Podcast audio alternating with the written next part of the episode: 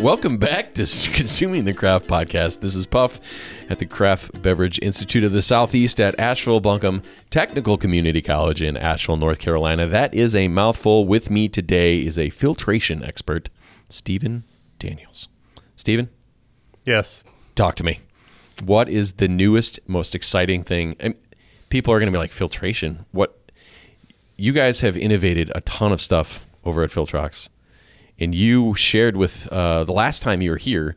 We actually we tried to record a podcast, and I uh, I didn't realize this setup wasn't working. We had some some snafus. There were gremlins in the system, uh, perhaps ghost something. I don't know. But uh, you had told me at that time that you guys have a filtration media that can remove TCA. Yeah, that's correct. Yeah, it's called our uh, Tri-X TCA, know, TXR pads. So so what And it's TCA is for folks. Trichloroanisole, trichlorobromine. Yeah, Yeah, it's what we consider, you know, the classic cork taint. And a lot of times, like, well, yeah, you, you know, we, you know, people, you know, the cork manufacturers have gone through measures to prevent, you know, cork, but it can actually get into barrels. It can get into tanks. I mean, it could be you're in an old facility and you know old cleaning material, you know, things that were used in the past, chlorinated products, things like that. And once it's there, it's extremely hard to get rid of. And and in the very small amounts, it can just completely wreck your beverage. Whether that's wine, it can. We've seen it spirits. I mean, it's you know, and, and it just destroys everything. You get that In the- boxy. Ugh. Oh, it's just it's musty, just nasty, musty, box. basement. It just ugh, it like moldy, dirty, like old basement is what it always tastes like to me. Mm-hmm. And you you nailed it. Chlorinated, free chlorine, uh, fluor, free chlorine radicals get into uh, even your drains in places that have wood or the the bacteria that live in the drains will take that uh, and combine it with a phenol that they just naturally produce in their bio uh, metabolism, and it produces TCA. That is airborne, and at uh, I believe it's five parts per 1000000000 or even less, can be discernible in in flavors. And it's interesting to me uh, to when I when I start talking to people specifically in the wine or distillery industry, it's like don't use anything with free radical chlorine. Don't use bleach. Yeah. Like we've been cleaning with bleach for a long time. I was like, if you have barrels here, you have that bacteria that can work in your way into your product overnight Yep. because the flavor threshold is so small and it's it's terrible. It is absolutely. And so you guys figured out a way to clean it up, which is brilliant. Yeah, so I mean, yeah, Filtrox, you know, we've been doing, you know, filtration for, you know, beverage filtration for 80 plus years. W- so, way before you and I were here. yeah, way before me, way before me. Okay, Not, not- not, as long as I'd like to say, but a few years before me at least. We right? both started in this industry at five. Let's go with that. That's how our parents put up with us, right? Yeah. So, uh, Get to get to work. Yeah. So so yeah so and, and one of our focuses you know when it comes to fil- filter media is depth media Yep. and so with depth media if you're not familiar with it I mean you've seen it if you know small beverage facilities and the sheet filters lenticulars but it's a you know it's three four millimeter thick you know cellulose based product what's great about this product is you can incorporate things into it when you're processing it so in this case we have this um, added ingredient special you know ingredient that we add which is the Top, TXR top, top secret, formula number I seven. Yep, yep, Yeah. exactly. So they formulated in their little chemistry lab, right? Yeah. So, uh, but anyways, it's you know when you incorporate it to the media, and so as you do just basically just a standard, you know, if it's wine, you would do it, you know, post, you know, a sterile kind of anomaly sterile wine filtration, and then it's just it's very very specific to just capturing kind of that lock and key, you know, you know.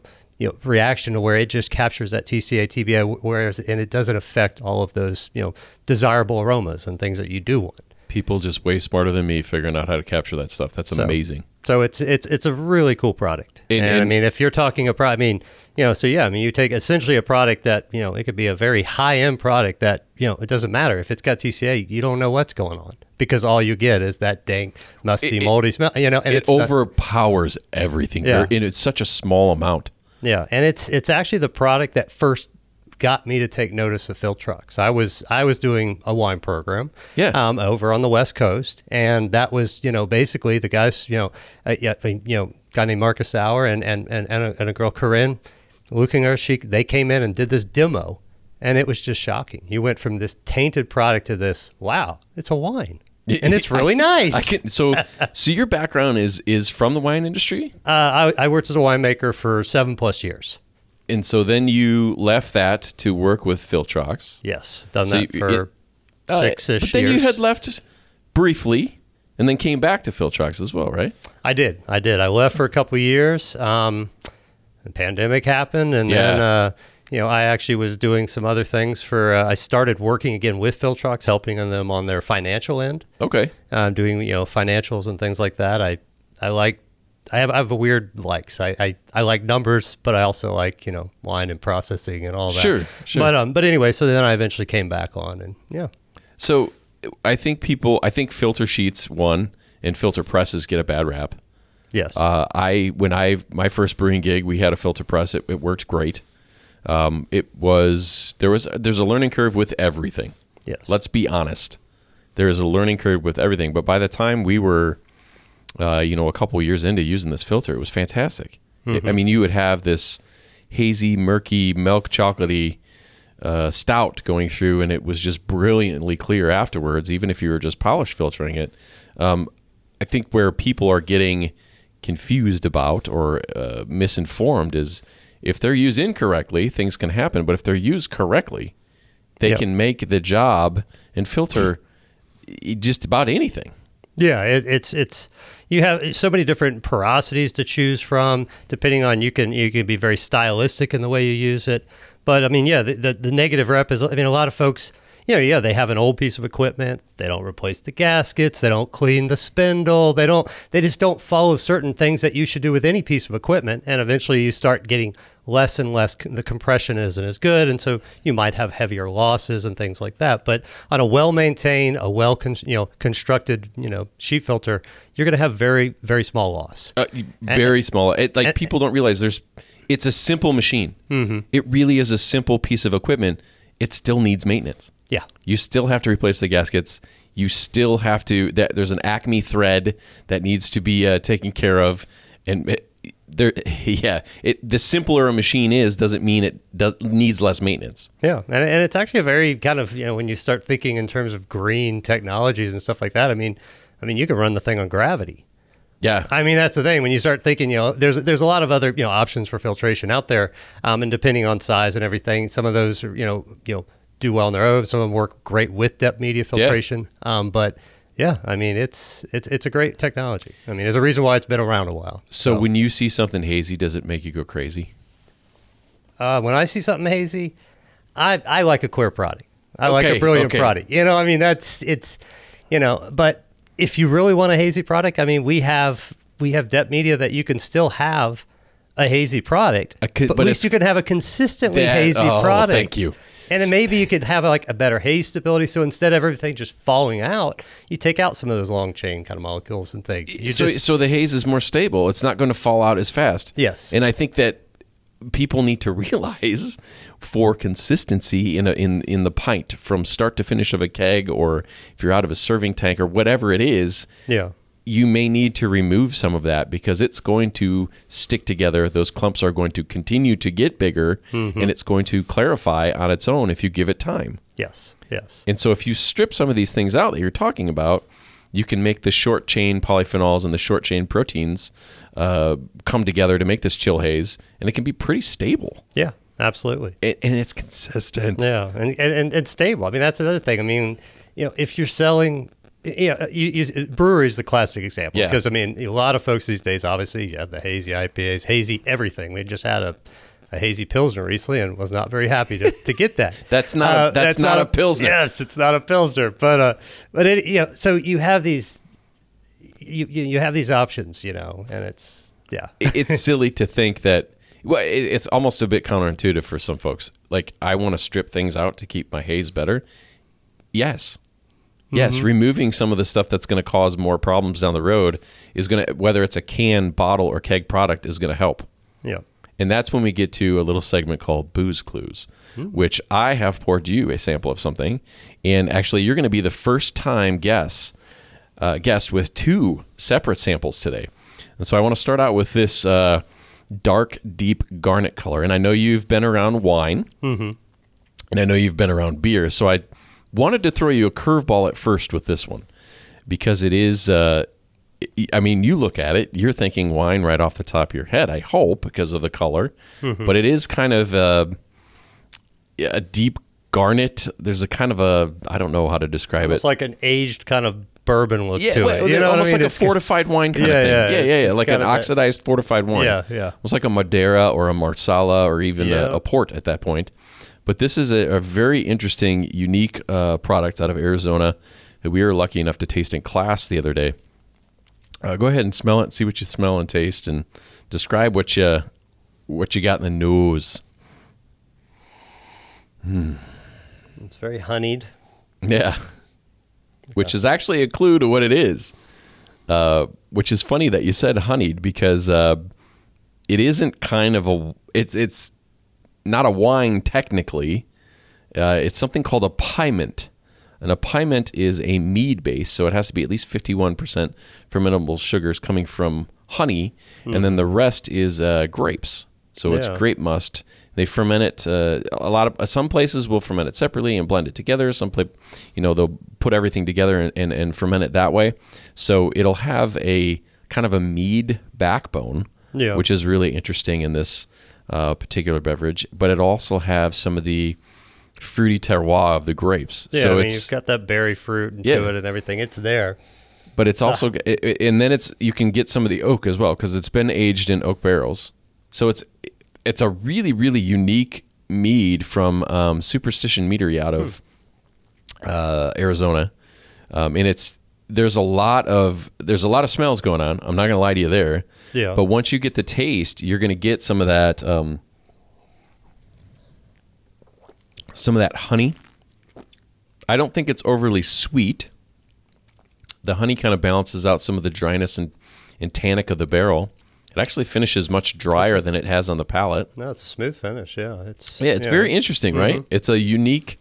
You do. I still get some of that fortified wine, almost like oxidized, uh, maybe some port or almost like a sherry note to the it. port. Yeah, I, I get that. Yeah. Um, so it's it's it's really unique. I thought you coming from a wine background, I don't know if you'd like this or not. Um, you know, wine mean, it's- purist, I don't know if they would or not. It was just it's just an interesting. There's a lot of really interesting flavors that happen in here. I could sip this in the evening. Yeah, You know, could. it, it's a sipper. yeah, no, no, it's, it's, not a gulper. no, and I I think it would pair well with a lot of interesting things. Yeah, uh, pork if you're talking a main course, or uh, it could really go well with a, a piece of chocolate cake at the end of dinner. I think that there is, yeah, but they've released over two different style or 200 different styles of mead, wow. uh, and they get very very creative with the base material and some of the things that they have. And I'm uh, I don't know. We were just we were excited to taste it in class uh, the other day, and I thought I'd share uh, share that with you. And then the next one up is uh, something completely different than mead. Um, this is uh, something unique to uh, to myself because a student found this from me after I gave a lecture on on this particular style of product. And uh, some people get confused, and so I'd like to educate folks right now by saying this particular product, if you have a guess of what it is, can be made all over the United States of America. uh, so, what do you think this is? It's uh, deep golden yellow in color. Uh, It's, uh, I mean, you swirl it around in the glass. It has some legs. Yeah. Um, they uh, they cascade down the side of the glass at a pretty a pretty good clip, and there's quite a few of them. So it gives you an idea of a little bit of viscosity, and certainly that there's going to be uh, much more alcohol in this uh, this particular. yes, it's warm. yeah, on the nose for sure. But no, so I guess we're talking about a like a bourbon or a Yeah, uh, nailed know, it. whiskey. 100%. yep. And so people get confused, like they all think bourbon it comes from Kentucky. Well, in the United States, bourbon can be made everywhere, anywhere in the United States. Uh, and so this one, ironically, comes from Maryland. Nice. And uh, this is uh, a bourbon that a, a student had tracked down after they. It's Matchstick. It's a straight bourbon. Uh, so it's been aged. I, it's been if it says straight bourbon, it's been aged at least two years in a barrel. I believe this is four and a half or something along those lines. Okay. I was really interested to uh, to try this, and I thought they did such a brilliant job with this bourbon um, because of all the flavors they were able to coax out in that region. It was just It's got this really pronounced kind of like orange zest kind of nose. It's very very pleasant on the. It's And this is at um, a little. 45%, so just a little bit. But there is, uh, you get the oak, you get um, some of the coconut and vanilla from from the barrel. You get a lot of really beautiful flavor. Uh, there is some heat to it, of course, at 45%, but it doesn't. I mean, it's a very cleansing. It's it's very. Um, I don't know. I don't get the burn No, that it's I a would nice get. lingering kind of spicy, but it's Yeah. not a burn. It's a No, almost know. like a, a peppery heat, mm-hmm. Like a black pepper heat. Um, but I wouldn't say it's like an ethanol burn. I was really, I, I don't know. I got kind of excited about this bourbon, and I just thought it was. It, I was excited because it was from Maryland. yeah. Don't get me wrong. I will drink all the Kentucky bourbons because I I don't want to discriminate. But I was excited to see more people getting into being able to label their product. Uh, you know, bourbon, and I know there's a couple out there from all over the country, but it's just Maryland was the last place I would have put on a pin in the map, saying that there was, you know, just phenomenal bourbon being produced there. Yeah. No. It's it's it's, it's well made, well balanced. Well, and it's beau- And it's beautifully beautiful- filtered, right? Beautifully filtered. I mean, look at that brilliance. It's shiny. you can see right through it, folks. so what's next in the uh, the filtration world? I know you guys have some top secret stuff that we're not going to talk about because the first rule of Filtration Club is you don't talk about Filtration Club. Yeah. Yeah. So always innovation, always things going to be happening and going on. Um, and if people are using, how are they going to get a hold of you in particular if they need help with filtration? They could always, um, you know, go to our website, you know, www.filtrox.com. I mean, me personally, I'm located here in, you know, beautiful uh, Western North Carolina, town of Brevard. So, Yeah. uh, but you can always find, you know, you know, find me on the website. You know, reach out to you. you Sure. know, yeah. No. I, I. I. Yeah. I'd be happy to uh, forward your name along if people are having some filtration issues. And you guys have lots of solutions for lots of problems. Yeah, yeah. I mean, we do. I mean, we've been busy. You know, a lot of what we've been doing lately is a lot of carbon filtration because Yeah. we can incorporate carbon into our same media. So, uh, you know, whether it's making a, a really good seltzer base, you know, I mean, that's you know, there's there's those needs there. I mean, there's What- obviously. How, how do you think that's going away, or do you think that's going to be around for a while? I know it's it's peaked. And it's kind of you know, I, I- but so I, I- but get- will it be here a while? I, I think it's still going to be a, a segment that hangs around a while. I, I don't. I, they say it's peaked, but I think that they look at like the four or five really large brands, mm-hmm. and now everyone's making one. So I don't know if sales have really gone all that down. They probably have for some of the larger brands from some of the original uh, original folks that are out there, but I mean, there's a lot of breweries around here in Asheville, North Carolina, making a seltzer now Yeah, probably taking away from some of the big players in the game. So I don't know if it's really down all that much. Now I see it more of a springtime, summertime, maybe early fall drink as well. Yeah, just because seasonal, the yep. yeah refreshing Yep. nature of it. So I don't know. I'm curious to see that coming through, and you guys can provide help specifically with even the smaller guys and gals that are out there trying to make seltzer by getting that base, that neutral base, uh, much more readily through filtration. Yeah, I mean, a lot of folks think, well, I mean, you know, from using a sucrose, you know, dextrose, kind of sugar based. Why do I, I'm not worried about color? But it's it's so often it's not about color; it's about odor.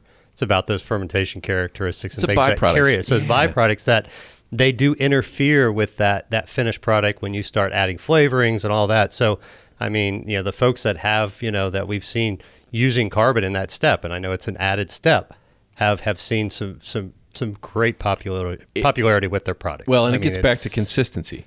Yeah, if you can make that consistent base, even if you're making like one giant base and flavoring it with a bunch of stuff, you're going to have less uh, of those chemicals in your flavoring being Mm-hmm. balanced out with, with whatever the byproduct of the yeast metabolism is. Yep. And some of those things on the yeast metabolism side are, you know, the flavor threshold on that stuff is very low, as you very well know. And if you can remove some of that stuff and have this consistent neutral base, Yep. you really can you know add whatever kind of flavorings or creativity it's still kind of a palette to paint with Yeah, absolutely. what I mean i don't want to put you on the spot and i know you've tried sel- some of these seltzers um, do you think some flavors play better than others in those because it's always up to the personal like i love mangoes mm-hmm. I, I don't know why i just like the flavor of mangoes i like stuff with mango in it Yeah. and so when I have something like that particular offering or that particular fruit, I tend to gravitate towards that more. Yeah, I mean, Uh, for me, it's not necessarily. I mean, I like more of a, a subtle flavor and, and you know keep it natural, the flavorings and all that, and keep it. I don't like to be overwhelmed, and I don't want to get that kind of almost candied kind of, you know, candy. Medicinal, You know, medicinal- art- artificially like Yeah, blue raspberry is not a natural fruit. no. I don't know if people are aware. Blue raspberry is something. But you we- say mango, I mean peach. You know, Yeah, and like you know, stone fruits are great. You, You know what's and- really funny is when you press peaches, the juice is so different than the raw peach. Mm-hmm. And if you do that, like if you taste the peach itself and then you taste the juice, a freshly pes- fresh peach juice, which I, I had the uh, luxury of doing, uh, working with Dan McConnell uh, from McConnell Farms down in Hendersonville. He has this great press, and, and, and he pressed uh, our program some some fresh peach juice that was just unbelievable. It was dynamite. We turned it into wine, then we turned it into brandy. But that juice itself was so different from the actual peach. Yeah. And so trying to capture that in some of these, you know, there's a lot of really be amazing fruits, but there are a lot of really artificial flavors associated with those fruits. Yeah, unfortunately, yeah. Like banana laffy taffy is a flavor, but that's really not what a banana tastes like. Let's be honest. No, no. There's maybe there's a component of the smell of that in a banana, but like some of these, uh, you know, when you you look at our, our youths, which was like a couple years ago, right, when we were young and growing up and eating candy or enjoying something like that, those flavors are are hard to kind of we, we associate like Kool Aid and and you know these there's some artificial drinks that you know we probably experienced uh, maybe not that long ago, but that's a hard thing to replicate the fresh flavor of some of these fruits. There's a lot of great extract companies out there uh, that are making some really amazing flavors to work with a lot of folks in this industry. Yeah, and if you've got that, you know, like I said, if you've got that neutral base, that is really then it just Consistency. leads consistency. I love yeah. it. Consistently, yes. There's there's nothing more frustrating and that's it gets back to filtrate like filtering even a hazy i mean just having the same sensory experience the same when i say sensory experience i'm not just talking about the flavor and taste we everyone that's listening drinks with their eyes yeah, you drink with your ears and eyes before it ever touches your lips. Mm-hmm. Just opening a can of beer that can actually create a, a Pavlovian response in some. I mean, not me. I'm totally not drooling right now, just even saying it, but like that Pavlovian response, like you can touch the can, it's cool. You're pouring it into a glass. You're hearing the bubbles. Yeah. You're you you've already made preconceived notions by just reading the label and understanding the style of product. yeah, And so you're you have expectations at that point as you're educated about beverages. So it's interesting to see uh, that consistency is so important. There's nothing that drives me more crazy than when I find and discover a product I enjoy, and then the next go around, the next six pack, the next bottle, the next experience I have with it tastes different. yeah, yeah, and that's and and yeah, and that's and a lot of that's just you know, like I said, you got the consistency. The other thing we think about is it, it's you know shelf life stability. Stability. I mean, that's huge. I mean, Yes. it's just it's you know, like I said, if if it's if you've got all the control and it's just on site and all that, and it's, if it's beer and it's going into a keg or whatever, you can get away with it. But once you start packaging and once you start, you all of a sudden that is left your facility. You don't have control necessarily over the temperature. You don't have control over when it's going to be consumed. You lose all of these, you know. And so, yeah, you need to have that that peace of mind and start thinking. Yes, I mean, I can get better stability. I can get better shelf life. I can get you know maintain that you know better freshness even because I've removed components that would just basically are going to start to turn on me. Yeah, after it- a few months. And, and you know, most beer is meant to be drank within a couple weeks. Really, Mm-hmm. I mean, IPAs degrade very, very quickly in the can or bottle on the shelf, even if they're kept cold. You want Yeah. those fresh aromatic compounds. Drink beer fresh. Yep. There's really uh, just drink wine fresh. Mm-hmm. You know, when it leaves the winery, the winemaker is saying, "Hey, it's ready. Enjoy it." And there's not that many wines that need to be sat around for that long. Um, but we're going to sit around and we're going to finish our cocktails. And I can't thank you enough uh, for stopping by today. Uh, thank you. This was super educational, and I hope uh, a bunch of folks got out of it. Again, how can they get a hold of you or uh, or Filtrox? So like I said, Stephen Daniels with Filtrox. Um, just you know, go to our website www.filtrox.com. you'll be able to get in touch with me, and yeah, whatever whatever your filtration task is, I'm I'm happy just to talk about it. you know, with your background with wine, understanding beer and process and production, uh, a go-to guy for for filtration needs. I mean, and think consistency, folks. Don't just think that it is removing stuff. Um, well, it is, but it, but there's there's more to it than that, and you can help them. Uh, guide them on that consistency journey. So I appreciate that. That's awesome. yeah. Even, Uh, even when we've tested it with with hops, a lot of folks say, "Ah, so it's removing." It's you know, depth media when used correctly should not have an impact on those desirable hop aromas. Yeah, which is you start thinking yeah. about it. it. It just you know, some folks just don't realize that. you got to use the right stuff. Yep. Know how to do it. And that's the thing too. If you're not if you haven't been trained uh, certainly you guys are there to help as well. Yep. as as we are at the craft beverage institute of the southeast. So uh, thanks once again and uh, we'll talk to you next time. Uh, listen laugh learn. Cheers. Take care.